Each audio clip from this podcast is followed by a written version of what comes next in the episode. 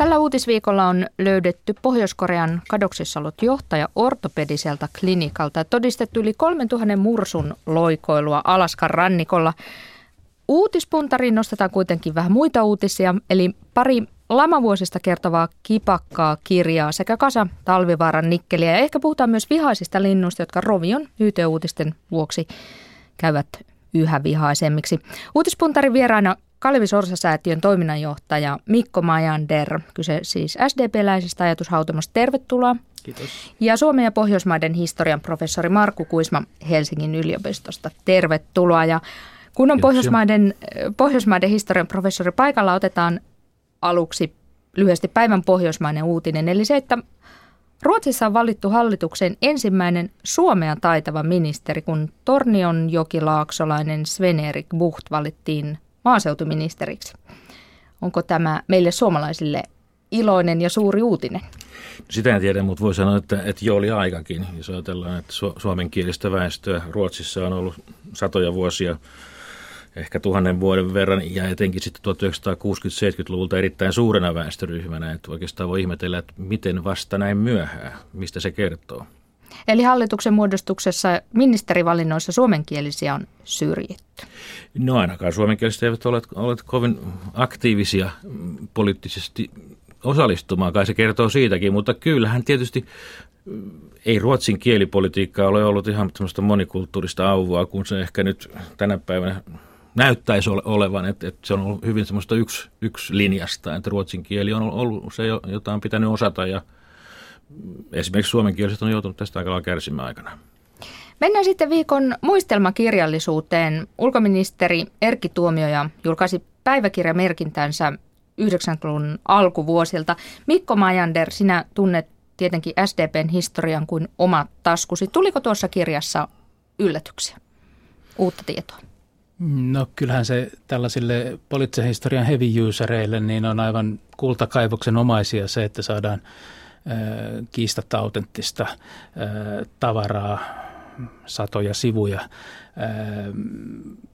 Se, että mikä siitä niin kuin suodattuu sitten tällaiseksi niin kuin historian tutkimukseen jotenkin pysyvämmin vaikuttavaksi materiaaliksi, niin vasta oikeastaan tutkimus pystyy sen sieltä seulomaan. Että tällä hetkellä, kun viikko, ei ole viikkoakaan kirjaa ollut käsiteltävänä, niin sehän on sellaista niin kuin vaskoodilla ottaisi kultahippuja sieltä esiin, että jotakin yksittäisiä henkilöitä on luonnehdittu, mutta vasta niin kuin, kun se asettaa sitten laajempiin konteksteihin jotkut asiat, mitä ehkä tuomio ja kommentoi, niin vasta se näyttää, että onko siellä nyt, mikä sen historiallinen merkitys on ei se nyt ihan vieraalta tunnu se kuva, mikä sieltä tulee. Että ei se nyt varsinaisesti mullistanut meidän näkemystä 90-luvun alkupuolen lamavuosista. Siinä on kriittisiä, teräviä, aika armottomia arvioita hyvin monista ihmisistä. Tarja Halonen on niitä harvoja, jotka saavat tuomioilta myönteisen arvion. Sen sijaan Paavo Lipposen valintapuolueen puheenjohtajaksi 93 aiheutti tuomioille lähes fyysisiä oireita. Ja Ahtisaaren presidentinvaalikampanjassa kuultiin vain hävettäviä latteuksia kirjoittaa tuomioja, eivätkä ne Ahtisaaren puheet siis tuomioja innostaneet. Oliko tämä henkilökohta, henkilösuhteiden kalseus, siis näin jäätävä tila, niin se oli tiedossa. No mä sanoisin näin, että tämä Tuomio ja Lipponen, Lipposen välinen jännite, niin se nyt on ollut kaikkien tiedossa jo hyvin pitkän aikaa ja Itseäni kyllä on sitä monta kertaa miettinyt, että miksi nämä, jotka molemmat ovat erittäin lahjakkaita ja intelligenttejä kavereita, niin mistä se oikeastaan juontuu, että, että tiedetään, että he ovat olleet niin poliittisesti hyvin eri linjaisia jo kaukaa 70-luvulta asti, mutta radikaalitaustahan heillä on molemmillakin, että onko siellä jotain henkilökohtaista sellaista, jota me emme tiedä, niin sehän ei tässä aukea. Mm. Että tämä ei varsinaisesti niin kuin yllättynyt, ehkä se tuomiojen reaktioiden jyrkkyys tai sanamuodot yllätti. Ehkä jännempää oli tämä Ahtisaari-asia siinä mielessä, kuitenkin tuomioja oli nostamassa Ahtisaarta. Hän oli yksi, yksi, yksi Ahtisaaren löytäjistä ja lanseeraajista niin siinä taas tulee sitten tämmöinen älykkötraditio, joka tuo, tuomioilla on, että se pettymys siihen, että Ahtisaari on juuri niin kansanomainen kuin, kuin millä hän sitten vaalitkin voitti.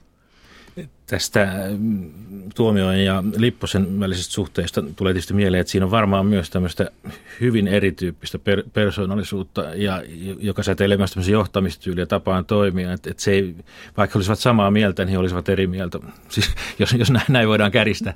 Ja toinen, mikä, mikä, mikä on tärkeä, musta pitää mielessä, kun, kun luotetaan nyt tuomioja, taikka myöskin tämän Iiro Viinasen ilmestyneitä päiväkirjoja, on se, että ne on sen ajan merkintöjä.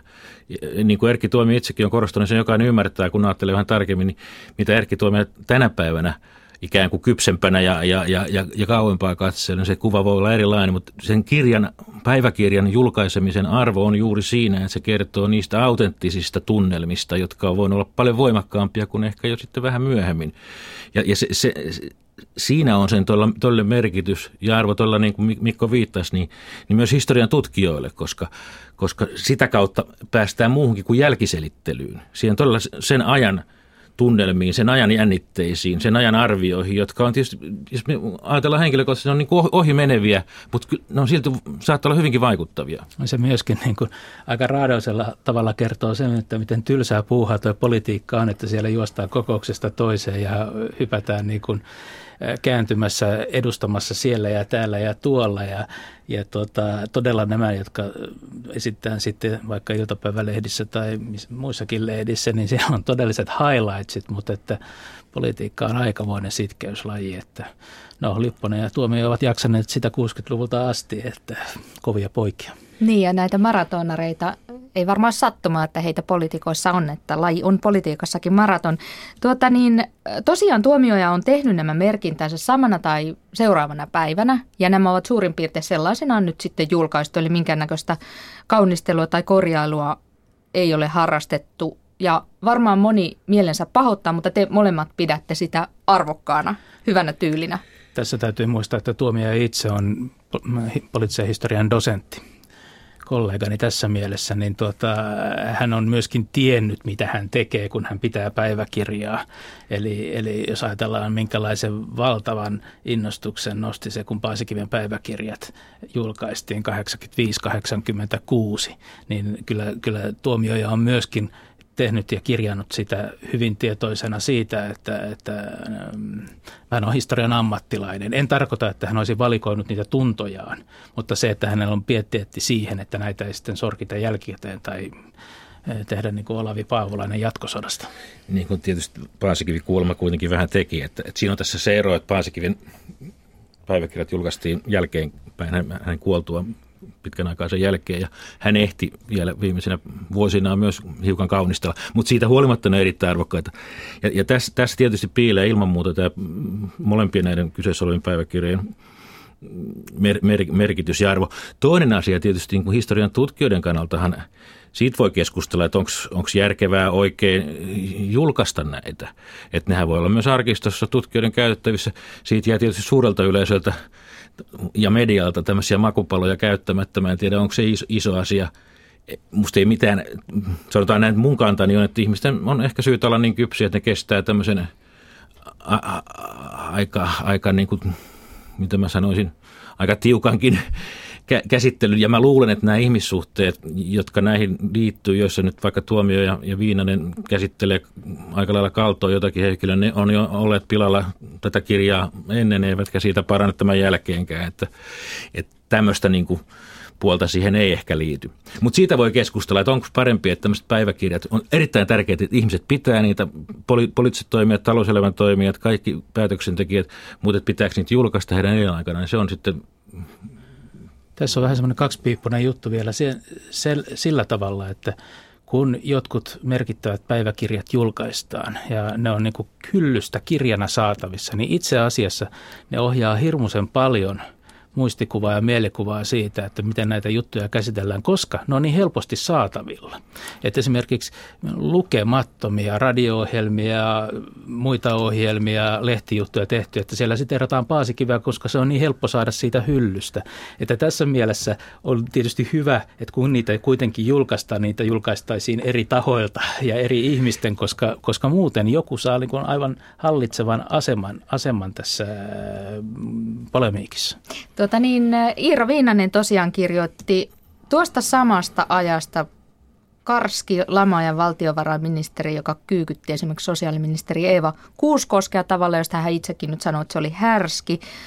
Tuota niin, niin, tuliko sen, sen verran, kun olette tätä Viinasen kirjaa, kirjaa sivuavaa julkisuutta ehtineet seurata, niin tuleeko samankaltainen käsitys 90-luvun alusta tuomioon ja Viinasen kautta?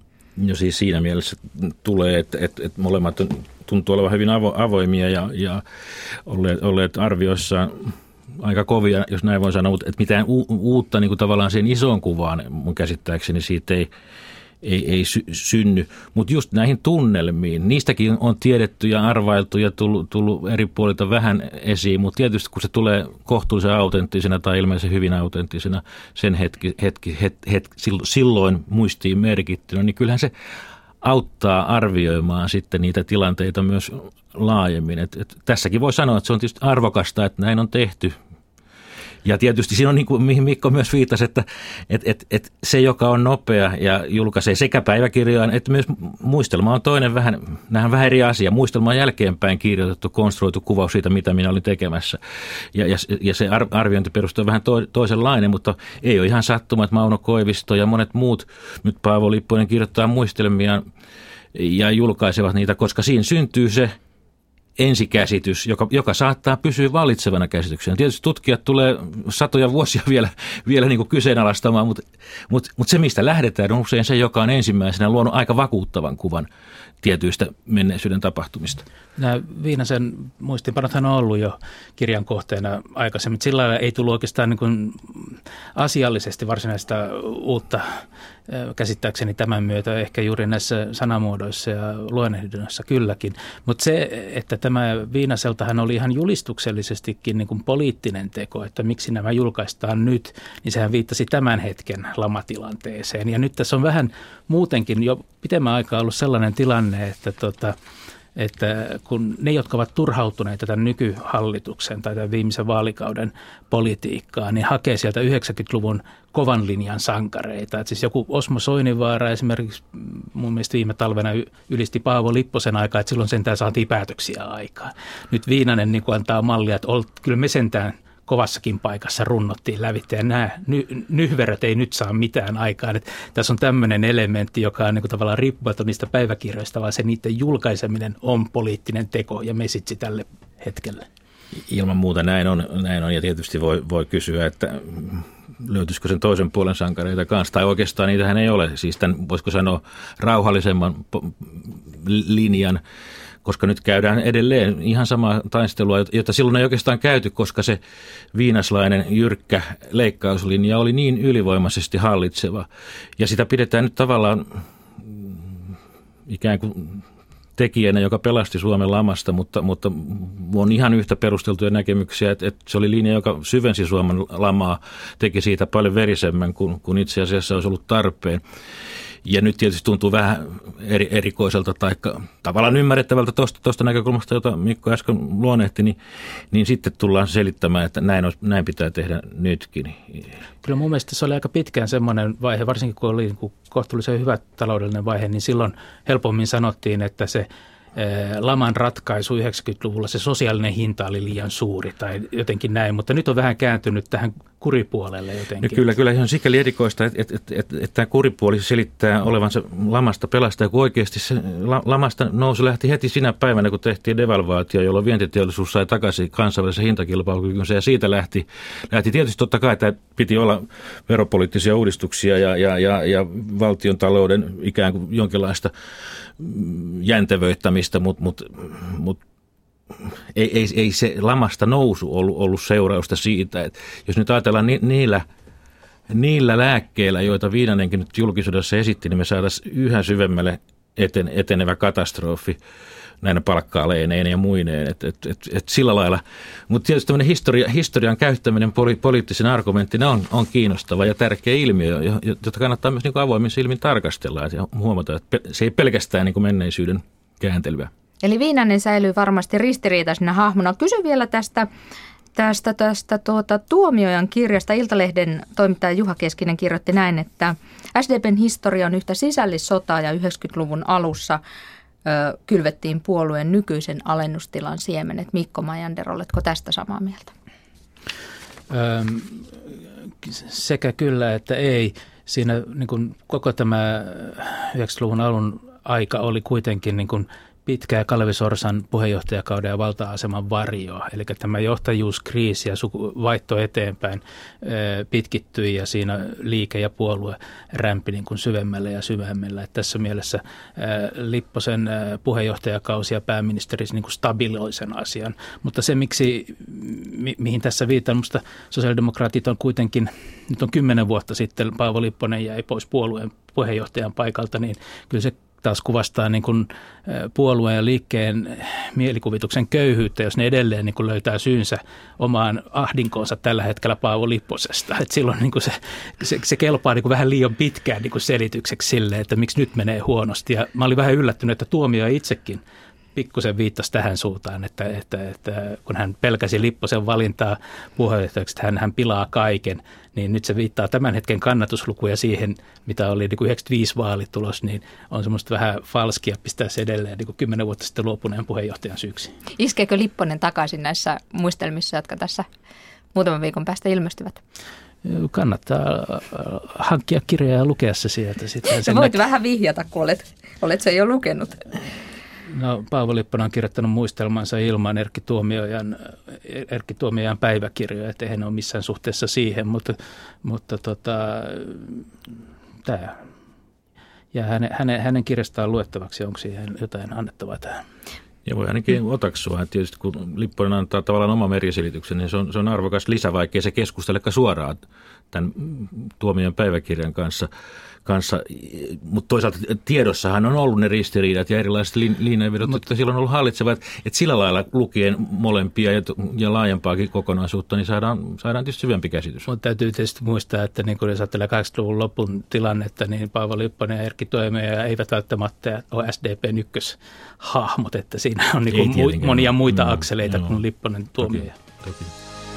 Uutispuntaria vielä reilut 10 minuuttia jäljellä. Puhutaan Talvivaarasta. Talvivaaran kaivoksessa Sotkamossa juuri mikä ne mennyt niin kuin piti. Eli kipsisakka allas alkoi vuotaa ja liuotusmenetelmä ei toiminut eikä nikkelistä saatu sitä hintaa, mitä toivottiin, mutta Talvivaara on kuitenkin elinkelpoinen yhtiö, jos velat leikataan lähes nollaa ja uutta rahaa saadaan parisataa miljoonaa euroa. Tähän päätelmään tuli selvitysmies Pekka Jaatinen tällä viikolla. Oletteko seurannut tätä talvivaaran taivalta? Onko teillä luotto säilynyt yhtiön tulevaisuuteen?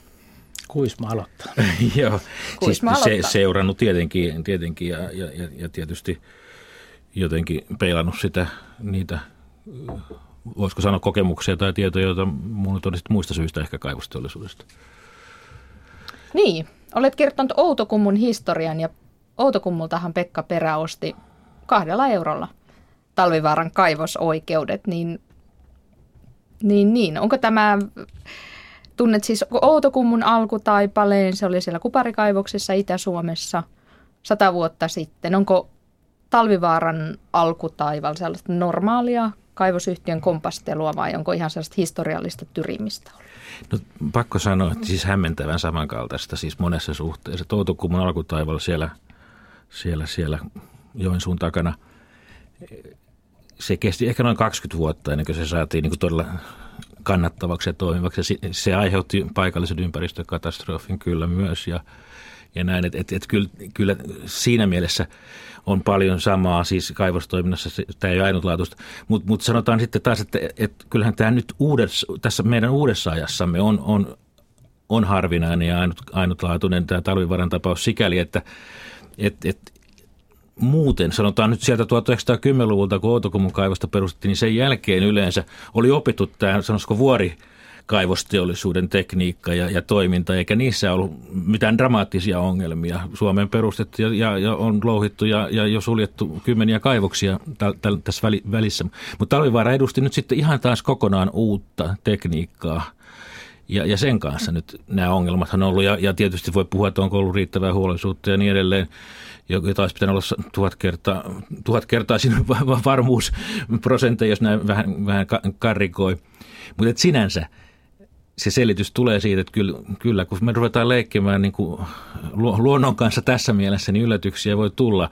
Ja, ja tässä on tämä valtavan suuret mittasuhteet aivan uusi tekniikka ja todellakin, todellakin tätä kautta tulleet yllätykset. Että, että vastaus on siis että ihan tavallista toisaalta, mutta, mutta ihan, ihan tavatonta nyt, nyt näin nykyhistoriassa. Antaisitko lisää aikaa talvivaaraan? No kyllä sikäli antaisin, että, että kun näin pitkälle jo menty, niin, niin, niin ei tavallaan niin kuin tässä vaiheessa nyt, nyt, nyt se kaikki raha ja energia ja, ja, ja ikään kuin luova työkin ja, ja kokeilut menisi, menisi hukkaan, jos jos se pistettäisiin poikki nyt.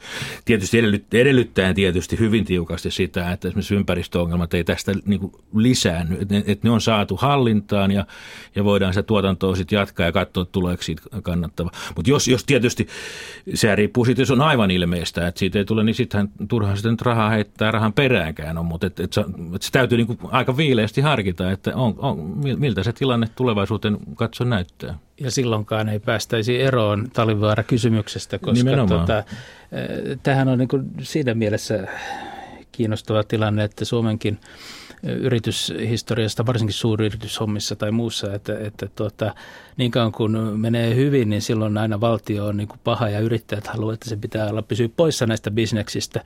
Mutta sitten kun tulee ongelmia, niin sitten oikeastaan valtio joutuu tämmöisissä asioissa, jos on niin kuin ympäristökysymykset tällä tavalla tai jopa aluepolitiikka kyseessä niin kuin työpaikkojen muodossa, niin eihän valtio voi niin pestä käsiä ja sanoa, te likasitte, hoitakaa se pois, jos konkurssi uhkaa. Että siis valtio, Suomi on kiinni talvivaarassa riippumatta siitä, että pumpataanko sinne lisää rahaa niin kuin tuotantoon.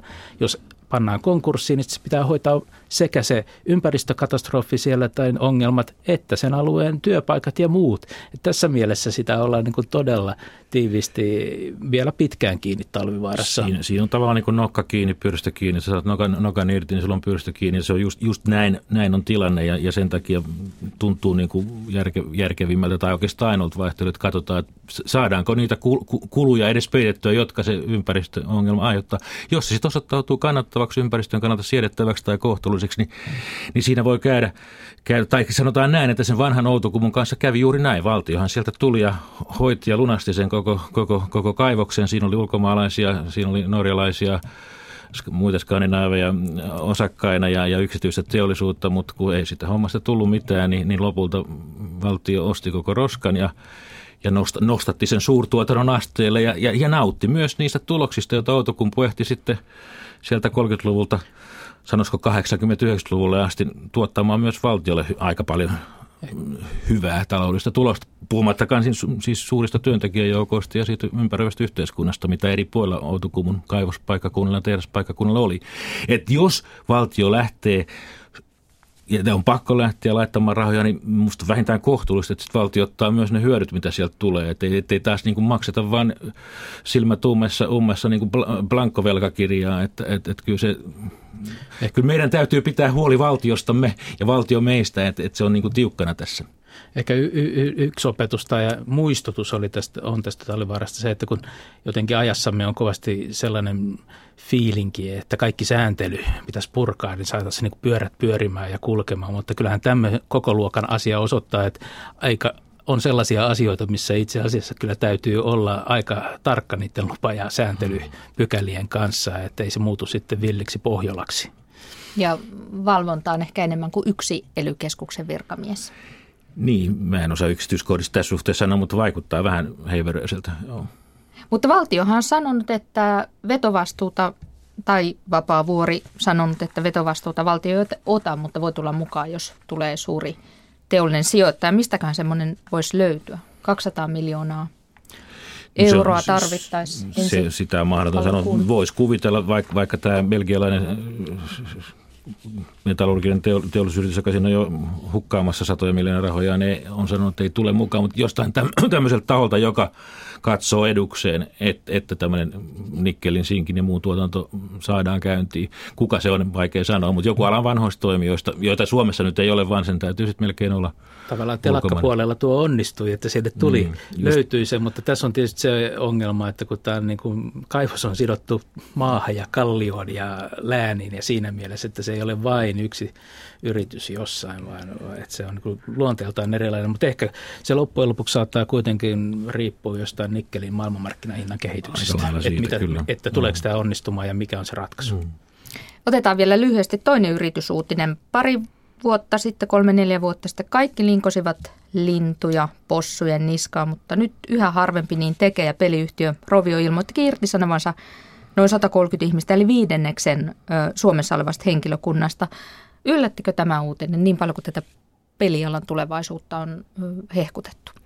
No sitä on tietysti tähän ikään ehtinyt asettumaan semmoiselle aatopitulle, että mikään uutinen ei koskaan yllätä, mutta, mutta totta kai – siihen nähden, että se näytti menevän niin tavattoman lujaa, niin, niin totta kai, mutta toisaalta se asettuu näihin huonojen uutisten joukkoon, eikä tietenkään merkitse sitä mitään alasajoa tai aika dramaattista loppumista vielä. Että siinä on uusi ala, joka, joka, joka on kasvanut hyvin nopeasti, jolla on kasvukipu, joka ikään kuin se on luonnollista tämmöistä nousua ja laskua, niin kuin jossa yleissuunta on kuitenkin ollut hirvittävällä vauhdilla ylöspäin. Että, että en, en mä näe tässä vielä, että ollaan millään jyrkänteeltä tippumassa lujaa alas, vaan että, että aika lailla normaalia. Eiköhän tämä niin viihdeteollisuus ole erittäin herkkä sille, että miten muodit muodit vaihtuu ja liikkuu. Et siinä mielessä tätä taustaa vasten se ei mun mielestä niin yllätä. Ehkä tästä peliteollisuuden, niin kuin, sehän ei ole mikään suuri työllistäjä ollut Suomessa, vaikka se on niin kuin tietysti monella muulla tapaa erittäin hienoa, että se on menestynyt ja, ja, ja, ja, ja niin poispäin. Että tota, mä uskon, että peliteollisuuden puolella vastaavia nousuja ja laskuja varmasti nähdään ja toivottavasti suomalaisin, suomalaisin voimin. Että, tota, että tässä mielessä tästä tämä on niin kuin jotenkin aivan eri luokan juttuja kuin monet tuotannolliset äh, saneeraukset Suomessa. Kannattaa muistaa, että tavattoman paljon tästä alasta puhutaan julkisuudessa sinne mitään pahaa, mutta se vastaa semmoista yhtä tai kahta sellutehdasta, että siis, siis taloudelliselta merkitykseltään. Mutta toivottavasti sen merkitys kasvaa, koska sehän on paljon keveämpää ja vähemmän luonnonvaroja ja siellä pärjänneet koodaajat, niin mä luulen, että niiden on mahdollisuus tässä nykydigitalisoituvassa maailmassa löytää kyllä sitä hommaa muultakin sektorilta, että en ole hirveän pessimistinen heidän suhteen. Juuri ja Roviosta korostetaan, että, että, että ei, ei kyseessä ole vain peliyhtiö, vaan viihdeyhtiö. Eli sitä rahaa tulee ja tehdään Angry Birds vaatteilla ja elokuvilla ja kaikenlaisilla leluilla ja tavaroilla. Uskotteko tähän näiden tuimakatseisten lintujen vetovoimaan, että se kestää vuosikausia, niin kuin ankkalinnalaisten vetovoima vaikka.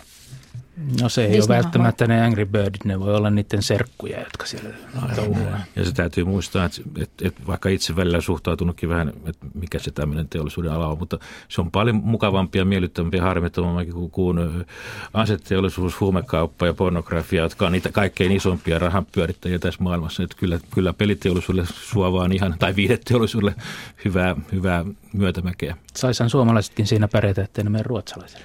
niin, just näin. Kiitos oikein paljon vierailusta Uutispuntarissa Kalevi Sorsa-säätiön toiminnanjohtaja, historian tutkija Mikko Majander sekä Suomen ja Pohjoismaiden historian professori Markku Kuismo.